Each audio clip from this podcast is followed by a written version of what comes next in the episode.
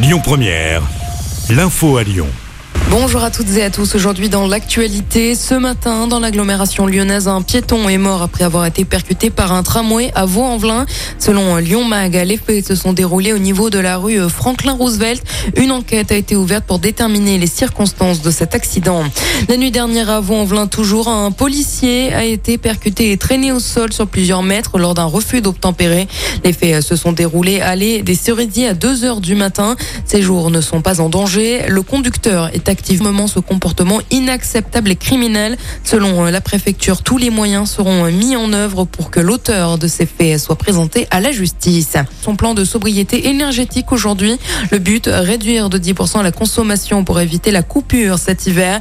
Des mesures qui devraient euh, s'appliquer aux particuliers ainsi qu'aux entreprises, comme un encouragement au télétravail, une aide financière de 100 euros pour les personnes inscrites sur les plateformes de covoiturage ou encore des coupures, un service à sec, notamment les stations Total Énergie. Cela fait suite à un mouvement de grève au niveau des entrepôts de raffinerie. Objectif, demander des, ce sont 30% des stations-service qui ne peuvent plus fournir de carburant.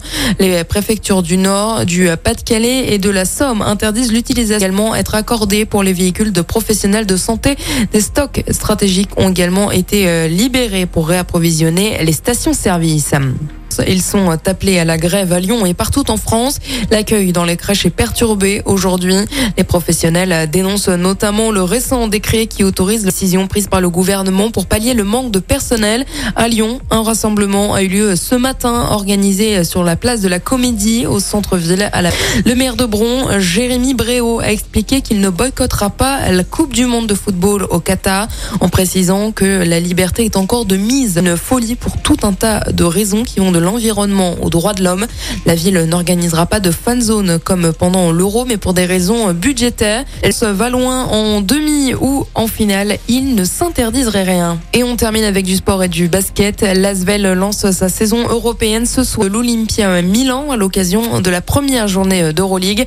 Le coup d'envoi, c'est à 20h. Écoutez votre radio Lyon Première en direct sur l'application Lyon Première, lyonpremière.fr et bien sûr à Lyon sur 90.2 FM et en DAB+. Lyon Première